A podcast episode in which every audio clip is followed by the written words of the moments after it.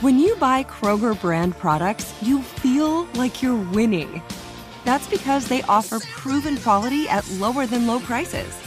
In fact, we guarantee that you and your family will love how Kroger brand products taste, or you get your money back. So next time you're shopping for the family, look for delicious Kroger brand products because they'll make you all feel like you're winning. Shop now, in store, or online. Kroger, fresh for everyone. What does every grocery store aisle now have in common? Products that come in paper packaging. And we don't just mean the obvious ones like cereal boxes and juice cartons. From beauty products to boxed water, there are more opportunities to go papertarian than ever before. So, why should you? Because paper comes from a renewable resource and can be recycled up to seven times. Simply put, it's the smart choice for the environment. And it turns out, the easiest choice for you. Learn more at howlifeunfolds.com slash papertarian. Get emotional with me, Radhi Devlukia, in my new podcast, A Really Good Cry. We're going to be talking with some of my best friends. I didn't know we were going to go there on this. People that I admire. When we say listen to your body, really tune into Exactly. what's going on. Authors of books that have changed my life. Now you're talking about sympathy, which is different than empathy, Yeah. right? Never forget, it's okay to cry as long as you make it a really good one. Listen to A Really Good Cry with Radhi Devlukia on the iHeartRadio app, Apple Podcasts, or wherever you get your podcasts. Go behind the wheel, under the hood, and beyond with car stuff from howstuffworks.com. Hi, welcome to Car Stuff. I'm Scott Benjamin. And I'm Ben Bowling. And we are back with part two of our uh, Jeep brand podcast. Mm-hmm. And uh, man, we've had a lot to cover already. We've already talked about um, you know, just a little bit about the Jeep brand itself, the history, Sure. the design, The name. lots about the war. Um, you know, the the uh, effort to, to put this whole thing together and how they did it so quickly. Mm-hmm. Um, man, it seems like we and we just barely got into the civilian versions, right? I mean, we were starting to talk about the CJ models. Yep. And we were. Um, did we even talk about dispatch models or any of that yet? I don't no, think we, we, did. just we just mentioned how uh, we we just mentioned how the versatility of the military Jeep could also translate to the civilian world. But maybe we should start with dispatch today. Yeah, and one other thing, and I just remembered this. You know, in the last episode, we were talking about uh, Ford and how Ford had decided at the end of the war to stop producing its version of the Jeep because Right, yeah. they, they, Ford was building Jeep vehicles. Believe it or not, if you have, haven't listened to the first podcast, you should to find out you know how that all worked together. But Right. They were um, building uh, the Pygmy. Yeah, they were building the Pygmy version, I guess, of it. And, uh, and Ford, you know, how they all three had come together. Remember Bantam, Ford, and Willys? Yep. Well, they all had their own ideas that came together. And just as a, an interesting, again, another historical side note, the, the slotted grill on the front of the Jeep, you know, with the round headlights and the slotted grill. Yeah, yeah. That's actually a Ford design that was a carryover into, uh, you know, the Willys product, you know, the one that they continued to build after the war and the one that they trademarked after the war. Oh. So think about this, Ben, you know, that, that distinctive Jeep, uh, seven, I think it's a seven slot grill now that they use with the round headlights. Yeah. That design was something that's carryover from Ford.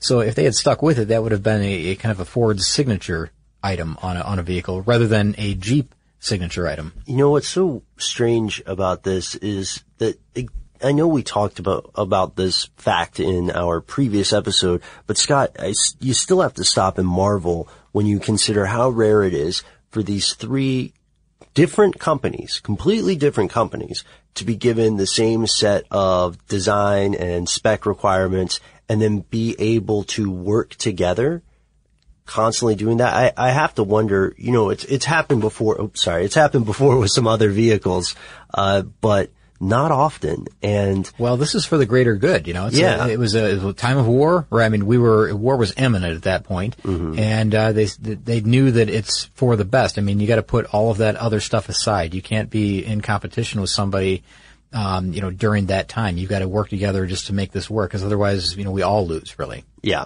And that's yeah. and that's really the sentiment that, that this all came down to, and saying that, you know, we've got to, we've got to make this this one design work, and we've got to work together as a team, and that's just the way it has to be. And uh, and they did it well. I mean, what they came up with was uh, was a great solution, and they ended up building what did you say, seven hundred thousand vehicles yeah. together in four years. I mean, Ford and Willys, and of course Bantam was responsible for the initial design, I guess. So they had a lot to do with it as well. Um, interesting history. I mean, the, the history of this thing is is really really incredible. It's very very rich. It's very deep, and there's so many little you know side notes and Right. and, and One more uh, things. Yeah, exactly. That Yeah. Uh, we're trying to cover a few of them here, but really, if you want to dig into this on your own, you'll find some surprising, you know, eyebrow raising items in the in the history of the Jeep that uh, you just never would have guessed. Yeah, call your boss, say, I have to take the week off because I listen to this podcast about Jeeps and now I have to know everything they didn't get to. But one thing we will get to, and I, I'm sorry, Scott, because I know this conversation is going to be so tangential between us today. And I, I guess we always go into tangents, but that's fine. Uh, I'm sorry because we've been about to talk about dispatches for an, an episode now. I guess so. Yeah, we're going we're talk about dispatches, and we'll just keep it sort of brief on dispatches because we were we were mentioning the Jeep CJ product, right? The Right. civilian, civilian Jeeps in the last one, and uh, you know, again, this is a public version of the military Jeep from World War II. And the CJs were so popular, and by the time uh, 1955 rolled around, um, they decided that um, they were going to build these two-wheel drive variants of the four-wheel drive versions of the CJ, and were going to call them dispatcher vehicles. Now, the dispatcher vehicles are what you would think of, um, you know, when when you think about AMC owning uh, the, the company, I guess. Right. And uh, Yeah. in 19, I'm going to take a quick look at my notes here, just kind of cheat, but um, in 1955, who Mm-hmm. owned the Jeep name? I believe it was, and Oh, in it was that- Kaiser. Oh, you beat me to Oh, it. I'm sorry. I found my note ahead of time, but it was uh, Kaiser who called themselves Willys Motors at Uh, the time. yeah. and uh, so so it actually predates the AMC version of the Jeep in 1970. But these these dispatcher Jeeps were built through that time when AMC owned them, Mm-hmm. and these are the vehicles that you would think of as the the mail delivery Jeeps. Yep. The next time your post office vehicle comes by, uh, just peek out the window. I mean, don't be creepy. Maybe just walk out the door and you will notice that is a dispatch Jeep or it may have been. It may have been, and, and the thing is, they built them from like 1955 all the way through 1984, and they were called the DJ version of the Jeep. So you know how these all these uh, different models have different, uh, I, I guess, codes ahead of them, body codes. Right. And you know, like we think of you know the, the modern Jeep as JK, as um, you know Mark had mentioned with his Jeep. Yeah, the JKU. Yeah, JK, but then there's also the CJ and there's um uh the FJ and there's the J the J series standalone, the SJs. There's all these different series throughout history and you have to go back through the timeline to figure out which is which and you know what body style is what. But um these dispatch vehicles, which were the the DJs, which I guess is easy to remember, the DJs, um those are the ones that we associate with the mail Jeep models. And kind of tying into this thing. You know, these are some vehicles that appeared around 1959, so right around the same.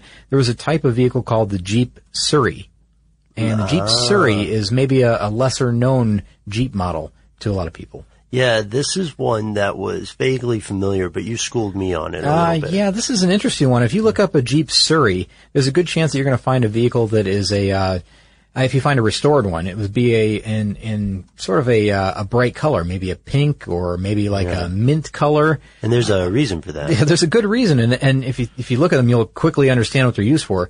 They're typically used for hotels and resorts to shuttle people back and forth to the beach, or maybe just on the property. And they would allow sometimes they would allow the um, the residents, the uh, you know the people that are renting property, to drive these vehicles. They could they would be rental vehicles on the property. So instead of renting a golf cart, Right. you would rent a Jeep Surrey vehicle and you would drive it down to the beach for the day, and that would be kind of your uh, your get around the resort vehicle. And they're they're very distinctive. I mean, again, bright colors. They had a lot of chrome and almost like um, ornate, almost like a boat would have. You know, like with a lot of chrome accents on them. Yeah, just kind of touristy. And maybe the most distinctive thing was they had this canopy top that was a, uh, a fabric top that was striped. And typically it was like a pink and white stripe. And you can just picture this in your mind. Um, think about the, uh, the Fantasy Island vehicles. Now, they used a couple of Jeeps, you know, CJ models, I believe, in Fantasy Island, but I think that the, uh, the main vehicle that uh, Ricardo Montalban drove was a uh, a station wagon that had a canopy top like that. It was a custom built vehicle, no doors. Um, it kind of was meant to be like a lower uh, Jeep type vehicle, I guess, but it was like a I think it was a Plymouth Volare station wagon. And then Tattoo had his own little go kart version. You remember that looked just like that. oh yeah, and Tattoo was the uh, the plane boss, the plane yeah, guy. Hervé Villechaize, I think is his name. Whoa, right? nice. Yeah, yeah, he uh, he's no longer with us, but Nice um, reference, but yeah. but interesting interesting uh, little side note there is that you know these Surrey vehicles, if you look them up online, you'll you'll instantly recognize them as resort vehicles. Can we uh, talk a little bit about the uh, mark of Jeep across the world? Yes. Okay, so Jeep, as we know, is super popular in the United States and in the West in general, but that's not where the story ends. Jeep is also popular in uh, other countries, and indeed, it's manufactured in other countries. Because get this, buddy, uh, we mentioned earlier in episode one that Jeep and its owning company, who is now Fiat, uh, issue these licenses, right? Sure. Now, the, the headquarters, just to get this straight, the headquarters for Fiat is in Auburn Hills, Michigan.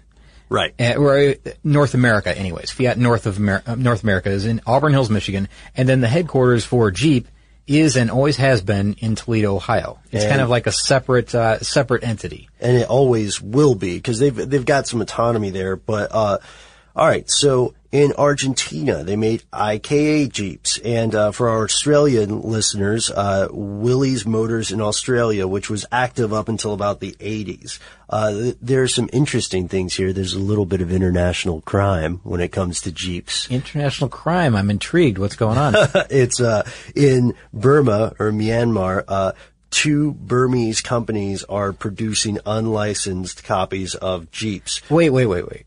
Unlicensed copies of Jeep. So they're just outright building Jeep like vehicles. Je- I'll, I'll call them Jeep like vehicles. Okay, yeah. Because uh, they're they're no doubt uh, of lesser quality. Right. So what's uh, how how can they just get away with that? I don't understand. Well, this goes into um, this goes into the tricky world of trade regulations, and International negotiations. licensing. Yeah, because you know that's a that can be a big problem for everything from a computer mouse to uh, satellite. You know, Oh man. there's so much. There's reverse Broad range. engineering. Yeah, uh, but the, I, I'm not sure why these haven't been busted down yet. Um, China does have the Beijing Jeep Co- Cooperation or Corporation, excuse me, which um, went from 83 to 2009 and is reopening with uh, Fiat Chrysler partnering up with uh, the Guangzhou uh, automobile industry. I think I totally mispronounced that. That, that's all right. You know, I've heard of Beijing Jeep, uh, you know, Mm-hmm. many times in the past, and you know, I think I, I want to say that I was when I was working at Chrysler, there was a guy that had driven around the world, Ben. Whoa. Like uh, done one of those trips where you know there there are places where you have to ferry the vehicle, obviously. Right. But uh, he had driven around the world, and I believe it was a Beijing Jeep product that he had driven in. Wow, that's and uh, it was fantastic. kind of on display there with everything that he had, uh, you know, taken with him around the world. It was pretty interesting to see. Now they also make them in India, they make them in Spain, Mm-hmm. uh, several places in South America.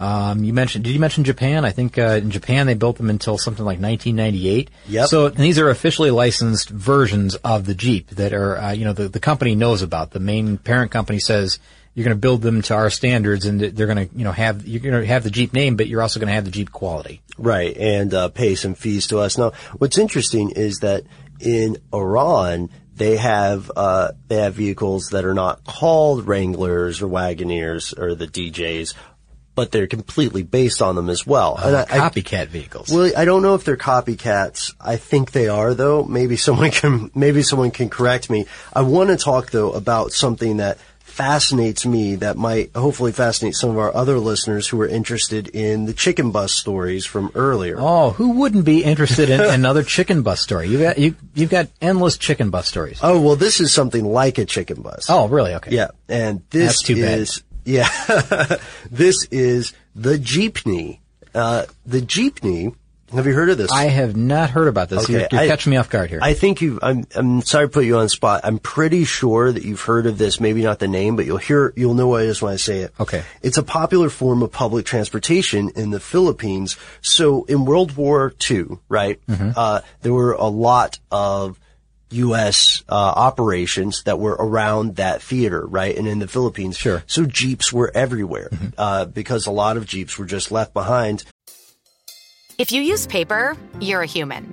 But if you choose paper, you're a papertarian. Someone who lives a paper based lifestyle because it has a positive impact on the planet.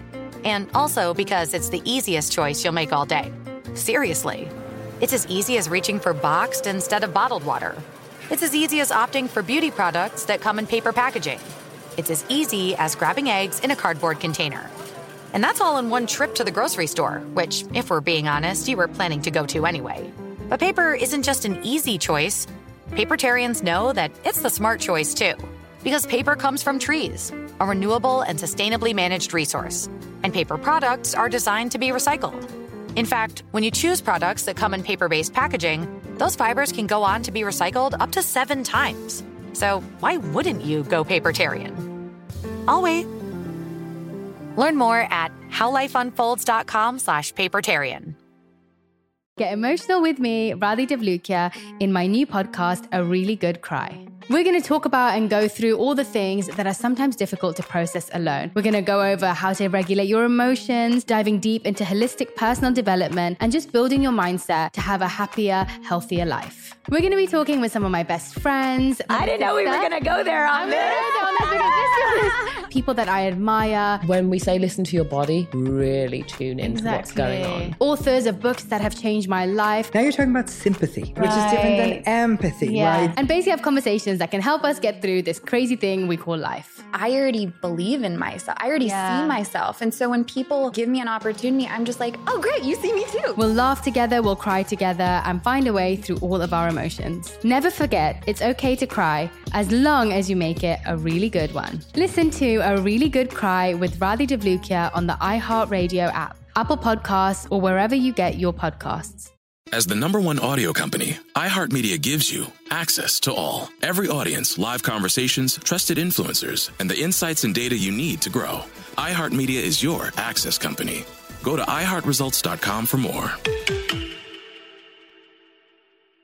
Now, these Jeeps, um, the, these Jeeps originally got customized and then they became very popular in the Philippines and now they're built, they're, um, they're building larger things that are almost like buses that are public transit in the Philippines. But weirdly enough, they're made up of, they were originally made from U.S. military Jeeps left over from World War II. And, uh, they're so popular and they're so understood to be public transit that if you have one that's just for, you know, you and your family, the best, the move you do is you put a sign on it that says like family only or private. No kidding, because people people hop on, huh? People, yeah, people just assume like, oh, you're in a jeepney. you got to watch for the hop on. Yeah, and there are, um, What is that from? That's Arrested Development, right? oh man, They're driving that. Uh, Yeah. Remember the staircase for the airliner, and they're, they're saying watch, watch out for the yeah, yeah, hop-ons. yeah. yeah. And um, one uh, other foreign thing that I thought would be interesting is a little different. We'll go across the world to Colombia.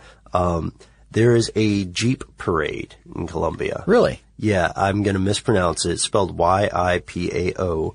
Yapao? I'm going to go out on a limb here, Ben, and I'm going to say that I bet there are Jeep parades elsewhere in the world as well. I mean, that's that's that's cool that you found that one, but Mhm. I'm sure Oh, that yeah. somewhere out there there have been other Jeep parades because uh, these are so popular, and and just being that they're built in so many different places. Yeah. you know that uh, you know Tor- we mentioned Toledo and their their pride with the Jeep name and the Jeep product. Yeah, that's the headquarters. Exactly right. So, I mean, I would say that, you know, in Beijing or, you know, any of these other places we mentioned, you mentioned Iran, you mentioned, uh, Mhm. J- you know, other places in Japan. Japan, yeah. Um, I would bet that in the, in the cities where these things are built that, you know, there's probably a day when they, uh, they bring out the new products and have a, uh, a smaller parade maybe, you know, of Jeep only products. Oh yeah, wouldn't it be fun to be in one? And if you think about, it, we've talked a lot about the uh, developing world and the affordability of vehicles, Mhm.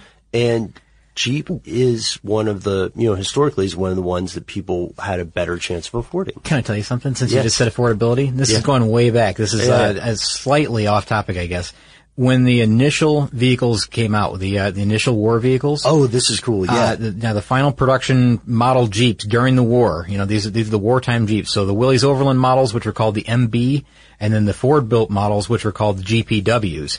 Uh, the price difference really wasn't much between them, but it was very very low. So so the cost per unit of the Willys Overland model, the MB, six hundred and forty-eight dollars and seventy-four cents. That's all it cost them to build that and get it out onto the field. Well, actually, cost them to build that. I don't know how much it cost them to ship it out to the field or whatever. Right, but, yeah. Um, and the Ford built models were seven hundred and eighty-two dollars and fifty-nine cents. So it looks like there's only about a um, uh, what is that about?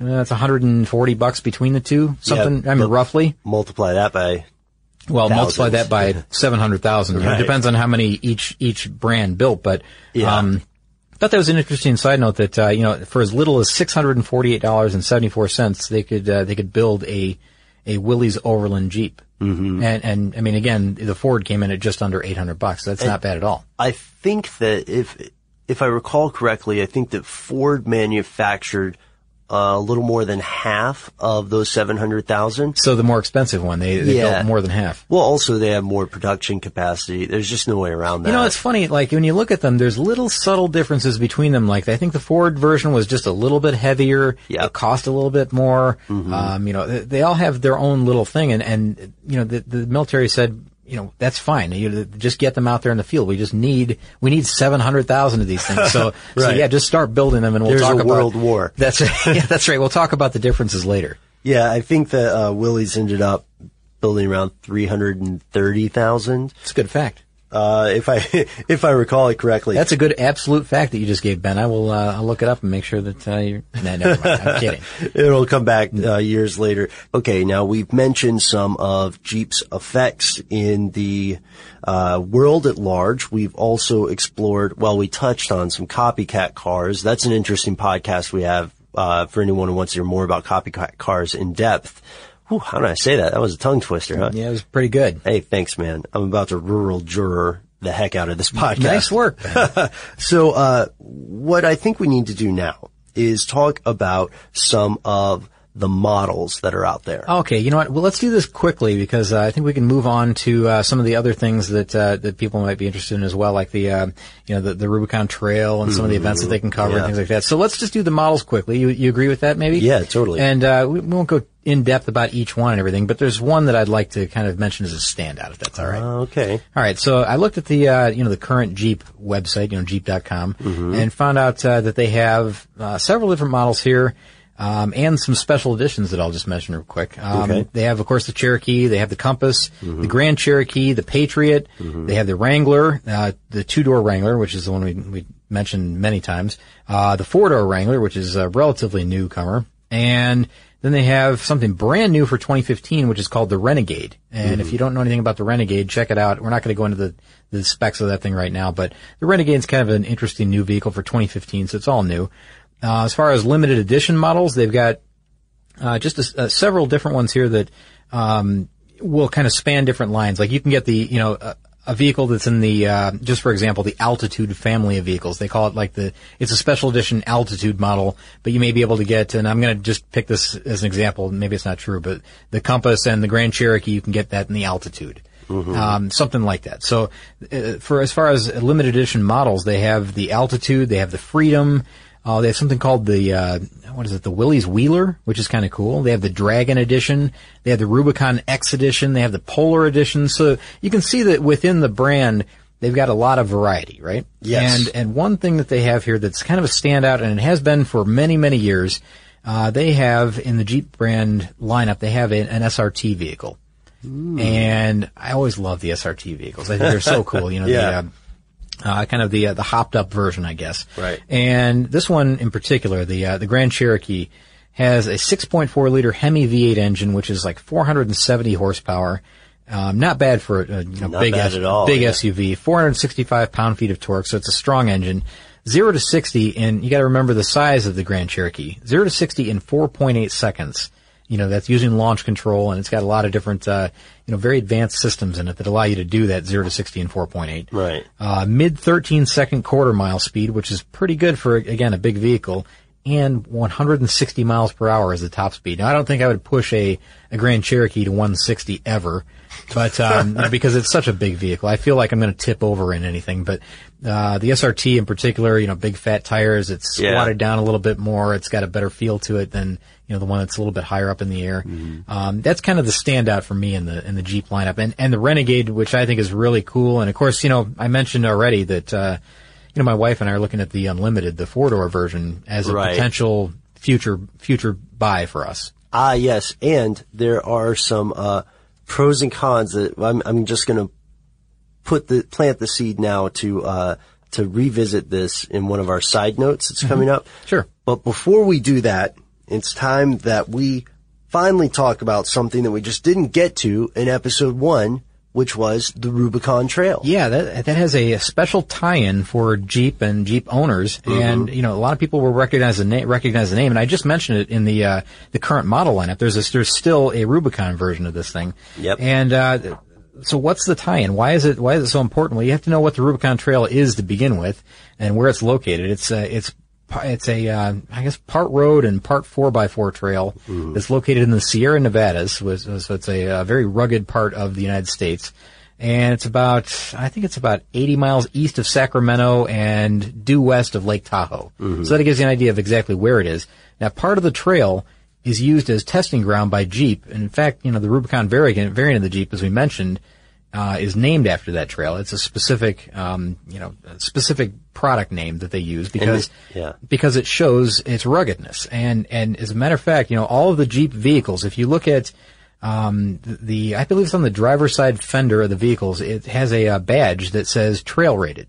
Mm-hmm. And it's a small silver badge. And it's not just something that they stick to the side of the vehicle because it looks cool. it says, you know, tra- I think it says trail rated 4x4 or something like that. Yeah. And uh, what it does is it proves their capability because all of the Jeep products, you know, one of each of them, has been tested on the Rubicon Trail. It has to be able to pass the Jeep durability test that they uh, that they put it through. Now, there's five steps in the test that uh, that are important, and, and they have to meet or exceed all of these tests in order to be uh, certified as trail rated. And those five tests are, are tests for maneuverability, okay. Uh, ground clearance, mm-hmm.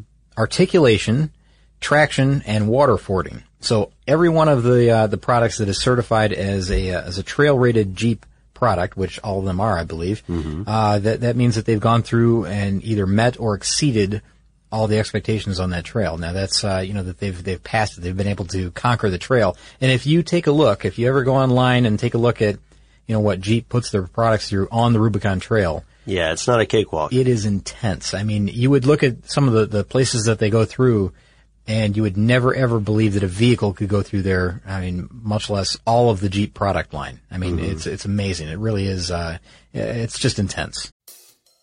If you use paper, you're a human. But if you choose paper, you're a papertarian. Someone who lives a paper-based lifestyle because it has a positive impact on the planet, and also because it's the easiest choice you'll make all day. Seriously, it's as easy as reaching for boxed instead of bottled water it's as easy as opting for beauty products that come in paper packaging. It's as easy as grabbing eggs in a cardboard container. And that's all in one trip to the grocery store, which, if we're being honest, you were planning to go to anyway. But paper isn't just an easy choice. Papertarians know that it's the smart choice too. Because paper comes from trees, a renewable and sustainably managed resource. And paper products are designed to be recycled. In fact, when you choose products that come in paper based packaging, those fibers can go on to be recycled up to seven times. So why wouldn't you go papertarian? I'll wait. Learn more at howlifeunfolds.com slash papertarian.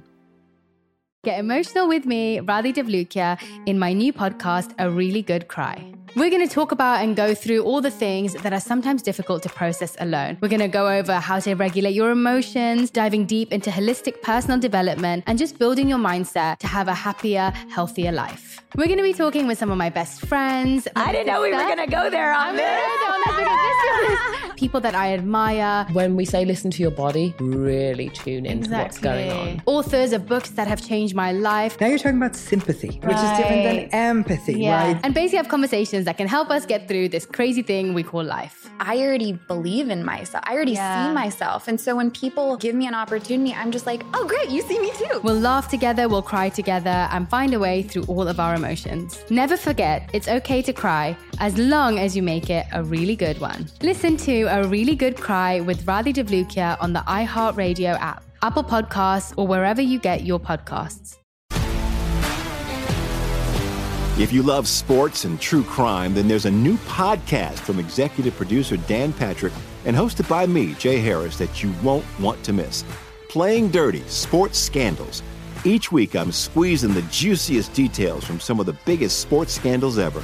I'm talking Marcus Dixon, Olympic gymnastics, Cain Velasquez, salacious Super Bowl level scandals. Join me on the dark side of sports by listening to Playing Dirty Sports Scandals on the iHeartRadio app, Apple Podcasts, or wherever you get your podcasts.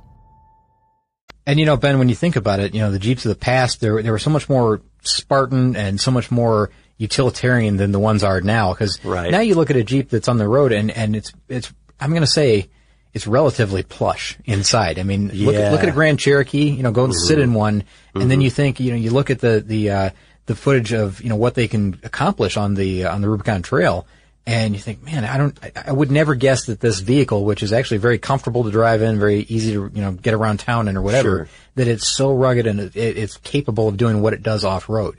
Now, okay, so we've we've kind of covered a lot of ground here. Yep. I yep. mean, you, we've talked about where Jeeps were built in the past, but you said there's also a Jeep capital of the world. Is that right? Oh, yeah, that's right. Well, uh, you know, self self uh, acclaimed Jeep capital of the world. Oh, okay. Out there in Ouray, uh, Colorado, uh, which is spelled O U R A Y. It's earned this reputation uh, because it has so many Jeep roads, and they're rated from easy to very difficult to traverse. So if you are a Jeep driver, you are in hog heaven up there, man. But also, don't be discouraged if you do not own a Jeep, but you find yourself in the Jeep capital of the world, you can easily rent one. Because of course, what, what kind of capital would it, would it not be? Um, this is also where, uh, one of the most famous Jeep events is held. Hmm, what's that? The Jeep Jamboree. Oh, no kidding. Okay, so Yeah. you know what? Can I talk about Jeep Jamboree in I'd just love- one second? yeah, because yeah. you reminded me of one thing. Yes. In that town, you had better know about the Jeep Wave, and you do know about the Jeep Ah, Wave, right? This goes back to okay, so you guys off air, Scott and I were talking about this before before we went in to record, um, and off air we were talking just a second about the Jeep Wave and how it actually is a pro and a con for some Jeep owners. Particularly the Wrangler owners, the uh, the Jeep Unlimited model, you know, the uh, the off-road versions, I guess, right? Yeah, what's the Jeep Wave? Okay, the Jeep Wave is, uh, and this is where Jeep owners, um, again, primarily, you know, CJ owners, that type of body style. Right. Uh, they give kind of a little nod or a wave to, uh, to show that, you know, like the camaraderie, I guess. Yeah. Uh, you often see like Harley riders will do the same thing. You know, Sure. Mm-hmm. they'll, they'll stick the hand out down below, you know, like with the peace sign or whatever they do. I'm not sure, three fingers, something like Yeah. that. Um, but there's, there's a little bit of etiquette to this. And I didn't know this and I found it, and maybe it's a little tongue in cheek in the way that this is written, of course. But there's three different versions of the Jeep Wave that you can do. And I've, I've only done one of these and it was when I was in the north. So it, as you'll find, it's maybe a little odd. Um, there's one that's a, uh, a top off version. So let's say that, you know, you got the top off on your Wrangler. Right. Or your CJ. Yeah. Uh, it, this is a one-handed wave above the windshield or outside of the body tub. So you stick it through the door, and it's, you know, invariably missing because, you know, you're taking the doors off your Jeep. Of course, yeah. So you stick your hand out and wave, and that's, uh, that's one version. Now, there's also the top off during a blizzard, because of course you would have the top off during a blizzard because, you know, you're, uh, you you always have that top off. And I've seen people drive around like that, you know, when it's, uh, it's snowing, softly, but you know they they still have the top off on the Jeep, or maybe even the doors, because that's uh, it seems to be what they do. Right. Um, there's the, this version is you would uh, you would shiver and nod with your but your hands would remain frozen to the steering wheel. So obviously this is a joke, right? I mean, and then the last one is the southern or rural locations. This is the one that I'm familiar with. Okay. This is simply where you raise your fingers from the steering wheel and then you nod. So it's like you can kind of give them like just the uh, the two fingers up or maybe a hand up, and Yeah. then just kind of like a little nod to you know say I see you over there, and uh, and it, it is really it's become common culture. It's an it's an etiquette thing that they all do. They really do. And if you watch two Jeep owners pass, you'll see it happen. So are you uh, are you for it or against it? I'm against it. I think it's uh, a con, and I'm actually going to say that that is uh, one reason that I would protest us buying a Jeep personally. Uh, in my own family because uh, it's it's just too much to deal with, Ben. It's uh, it's it's a hassle. Are there too many Jeeps, or do No, you I'm just kidding. hate waving to people? I'm kidding. It's not a hassle. it's not too much to deal with. It's it's something that uh, you just don't think about it at first. And you know, th- the problem is that when you forget to do it, then you know, a hundred yards later down the road, you feel like a jerk because you didn't, and you saw them wave, and you didn't, you know, acknowledge them. Oh. And you feel like, oh man, I screwed up. So the next time, maybe you're early to do it, and then they forget, or you know, it's just it's it's become one of these weird etiquette things that. um And I was only joking about you know, being a deterrent to buying one. I'm I'm kidding, obviously, but Sure. um, it, it's something you got to consider when you're buying a vehicle. You know, you got to Yeah. think. I think um, Corvette owners may do the same thing. I I'll tell you what, uh, Monte Carlo owners do not, uh, and I found that out because I would, I would drive by, especially if I saw one that was the same color as mine or something. I would I would honk and then wave, and I got the uh, I got the side eye a couple Oh, times. Really? Like, yeah, what's your problem, huh? yeah, just uh, not necessarily angry, but uh, they they were like, I do not know this person who is honking at me, and maybe even didn't think, you know, I'm honking because we drive the same car. How do you indicate that? You know, point at their car and then at yours. Yeah, I know it's Uh, tough to uh, unless you get somebody that's in the same spirit as you. You wouldn't. Uh, you would never do that. Or, or, um, I don't know. What if uh, somebody was thinking that you know you're trying to indicate to them that uh, their light is out or something. Exactly. There's a problem or something like lamp. that. Yeah, I mean, a horn honk just has so many meanings. right. Yeah. And, a- and a wild hand gesture. Which- whatever you were doing. which is, it- goes- is there a, is there a Monte Carlo handshake? I don't know. There should be one. I'm, I feel like a bad Monte Carlo owner now. Maybe you need to develop one. Maybe I should just start one, man. Uh, we'll take any ideas or topics. All right. So so Yeah. I went way off topic We here. You did. you just mentioned the Jeep Jamborees, right? Oh yes, yes. They're in Colorado. and they go back to 1953. So these go way, way back. Now we're talking about the big jamboree events that you know Jeep owners are, are invited to come you know out to. I think it's open to everybody. That one is, and you're allowed to come in and, and kind of enjoy your Jeep for what it can do, right? Because you said that this town has uh, all these different trails and different ratings, and you're able to test your vehicle to uh, to the limit, really. Right. You can all, yeah, you can tour through the passes and they've got several different trails and, uh, you can even go on Jeep led tours. Mm-hmm. Uh, so somebody else who knows the area really well could show you around and then you can drive around by yourself. Now the good news is that Jeep Jamborees are still around. You can still go to Jeep Jamboree and there's still something else going on, but I want to mention something that, that happened and then kind of faded away. Okay. Uh, in 1995, Chrysler, when they still owned Jeep in 1995, they, they started something called, uh, Camp Jeep.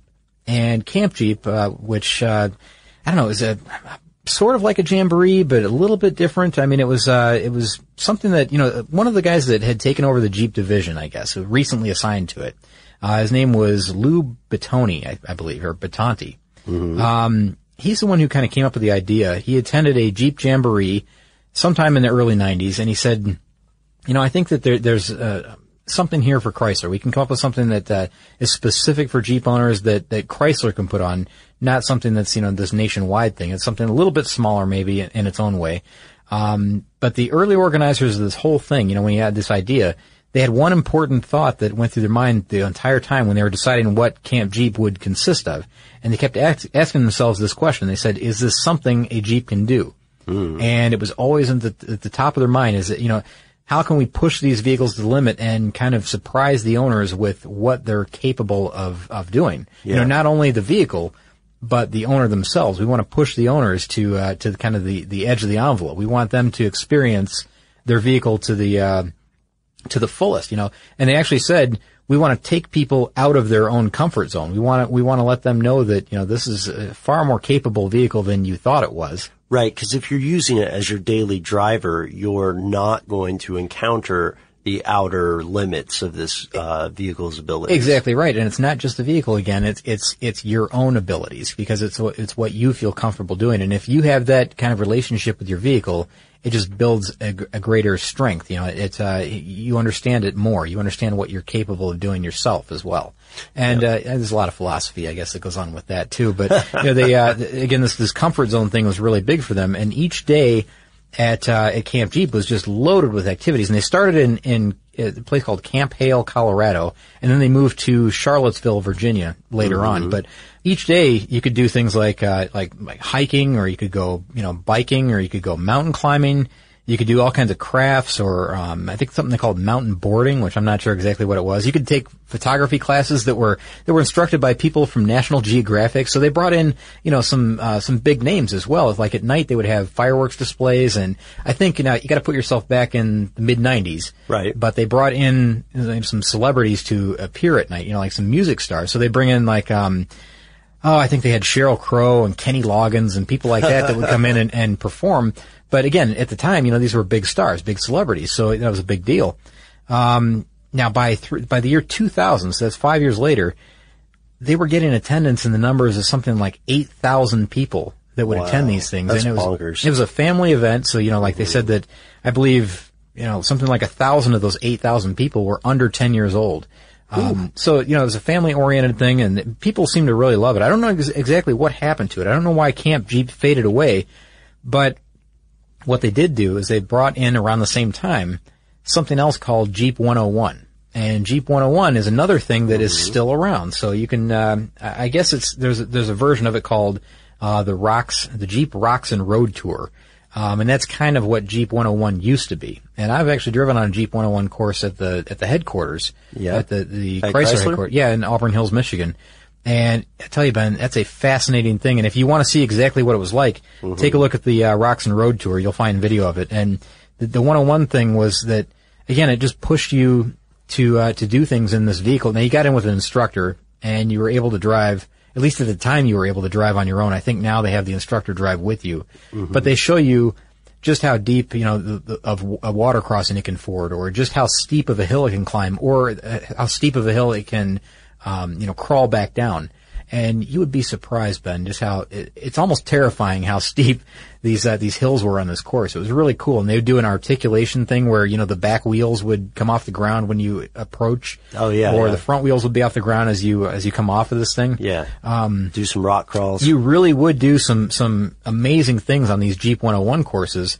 And again, they've developed this into this uh, this rocks and road tour, and these things travel around. So, like you know, the, the Jeep Jamboree that has uh, has expanded now to be something like th- there are 30 of these Jeep Jamborees now that happen all over the United States, and there's th- these are two day events that are held you know yearly all around North America. So you, you can attend one of the 30, and I think the Jeep 101 course is held in something like a dozen or so cities. So they've made kind of a, uh, a city version of this. You don't have to be out in the country or out in the boondocks somewhere to be able to enjoy your Jeep. Um, just interesting things that you know the company has done with uh, with the product and the way that they get the name out there and show the capability because that's what it's always been about is is a capable design. And it pays off. That's well said, Scott. And it pays off because I have a little bit of a current event from our news corner. Oh yeah, bring it on, Ben. I'd love to hear it.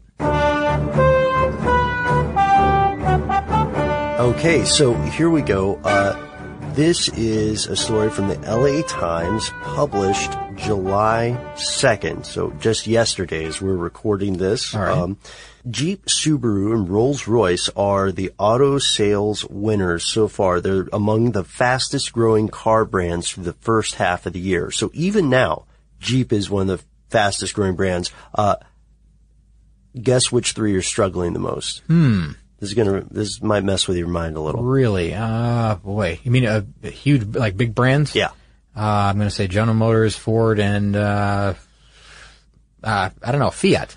Mini, Volkswagen, and got that last one right, Chrysler specifically. No kidding. Now that's strange, and I, I just threw that in there, and I thought there's no way that one would be right because, as we know, Jeep is is owned by Fiat, right? Yeah, so that's a that's a weird mix. Yeah, Jeep is uh, leading the charge here. Sales are up 45%. They sold 332, almost 333,000 vehicles during the first half of the year. Wow. Yeah, uh, so it went past Chrysler and Dodge. You know, those are the other brands the Chrysler Group owns. So today, uh, the world's oldest off-road brand has 4.1% sa- uh, of the U.S. sales market. Wow, and we're talking 74 years after this was invented. I mean, this is 74 years later, and we're still looking at a vehicle that, I mean, if you look at it, it looks like the version that was out there 74 years ago, only it's, uh, it's much stronger, much bigger, and better. Yeah. But uh, you can see the lines from that original 1940 Jeep design in the current JK models that are out there.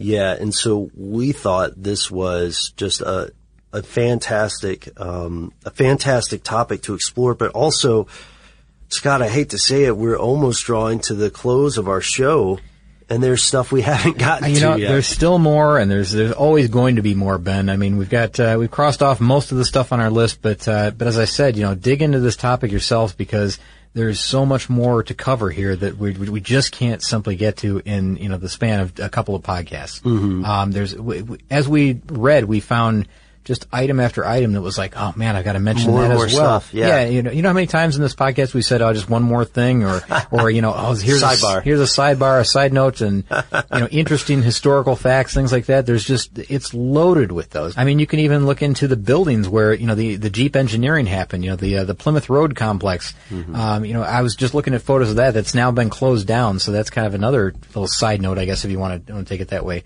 Go on the Allpar site and look at you know the way it was and the way it is, and oh man, Ben, that was the. See, I'm thinking of more things as we, we, go. we didn't even talk about the customization of Jeeps, which is huge, and a lot of there's some people doing some impressive things out and, there. and here's the uh, the kitchen appliance tie-in again. Remember the uh, remember the Kelvinator brand? Yeah, with AMC.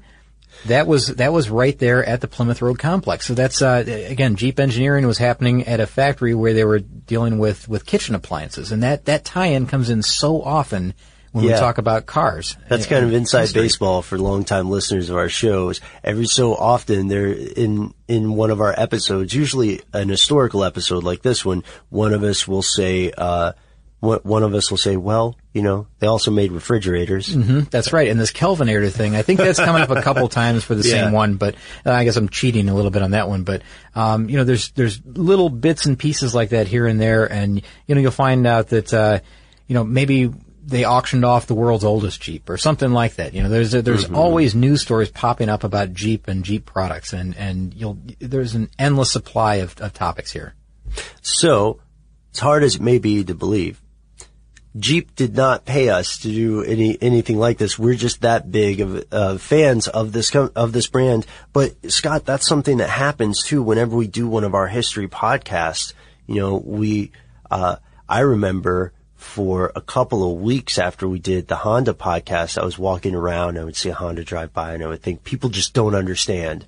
People just don't get how how deep that brand Do you goes. have any idea the history that you're driving there? they, they just uh, they just don't get it. Yeah, and, and I think uh, you know the, the the way it sounds. Uh, you know, it sounds like we're almost doing a commercial for Jeep, but that's not the case. And know, we've had to say that many times in other Sure, podcasts. But yeah. once you start digging into these and you, you're researching them for a week or two or whatever we're we're Mhm. talking about. Um, it, seems like we just get so deep into the subject that uh, we become cheerleaders for the brand or for the make or model. endlessly fascinating. Now we don't do it all the time because we, you know, the DeLorean, the Dale car, when things go wrong, we, we do our due diligence and, and show what went wrong. But we are fans of Jeeps and we are fans of these, um, explorations, these sort of nose to tail explorations of a car company. So as we head out with, we did pretty well, Scott. We didn't get to everything, but we got to a lot of stuff. 74 plus years of, uh, of, of, of vehicle, and I think we covered it in what, less than two hours, so not bad. We'd like to hear your uh, Jeep facts and Jeep trivia. Go ahead and send it to us. We'd also like to hear any suggestions for a vehicle or a topic that you'd like us to cover in the future. You can touch base with uh, Scott and I over at Facebook and on Twitter. We are Car Stuff on Facebook, Car Stuff HSW on Twitter. Turns out we're uh, moving up in the world of the internet. We have our own website, carstuffshow.com. Please check that out. You can find every single one of our podcasts there. Every one of them, so you can go all the way back, nearly 600 episodes. Yeah, which you can't find all of them on iTunes. Um, and you can send us an email with a suggestion directly. Our address is carstuff at howstuffworks.com. For more on this and thousands of other topics, visit howstuffworks.com. Let us know what you think. Send an email to podcast at howstuffworks.com.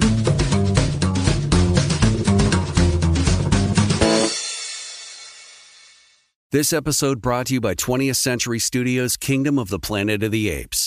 Director Wes Ball breathes new life into the epic franchise. As a ruthless king attempts to build his empire at the expense of the remaining human race, a young ape begins a journey to fight for a future for apes and humans alike. Kingdom of the Planet of the Apes. Enter the kingdom in IMAX this Friday and theaters everywhere. Get tickets now.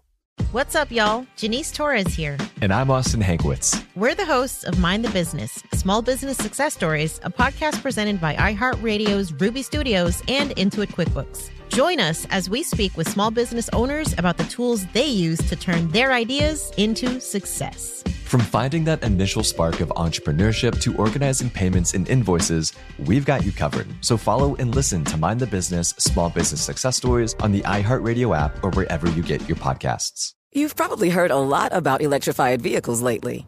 Well, Toyota has electrified options for every lifestyle. We've got hybrids, no plug needed. Let's go. But we also have plug in hybrids, if that's your thing. you can even go 100% electric in the Toyota BZ4X. With so many options for reducing carbon emissions, Toyota is electrified, diversified. Learn more about our Beyond Zero vision for the future at toyota.com slash beyond zero.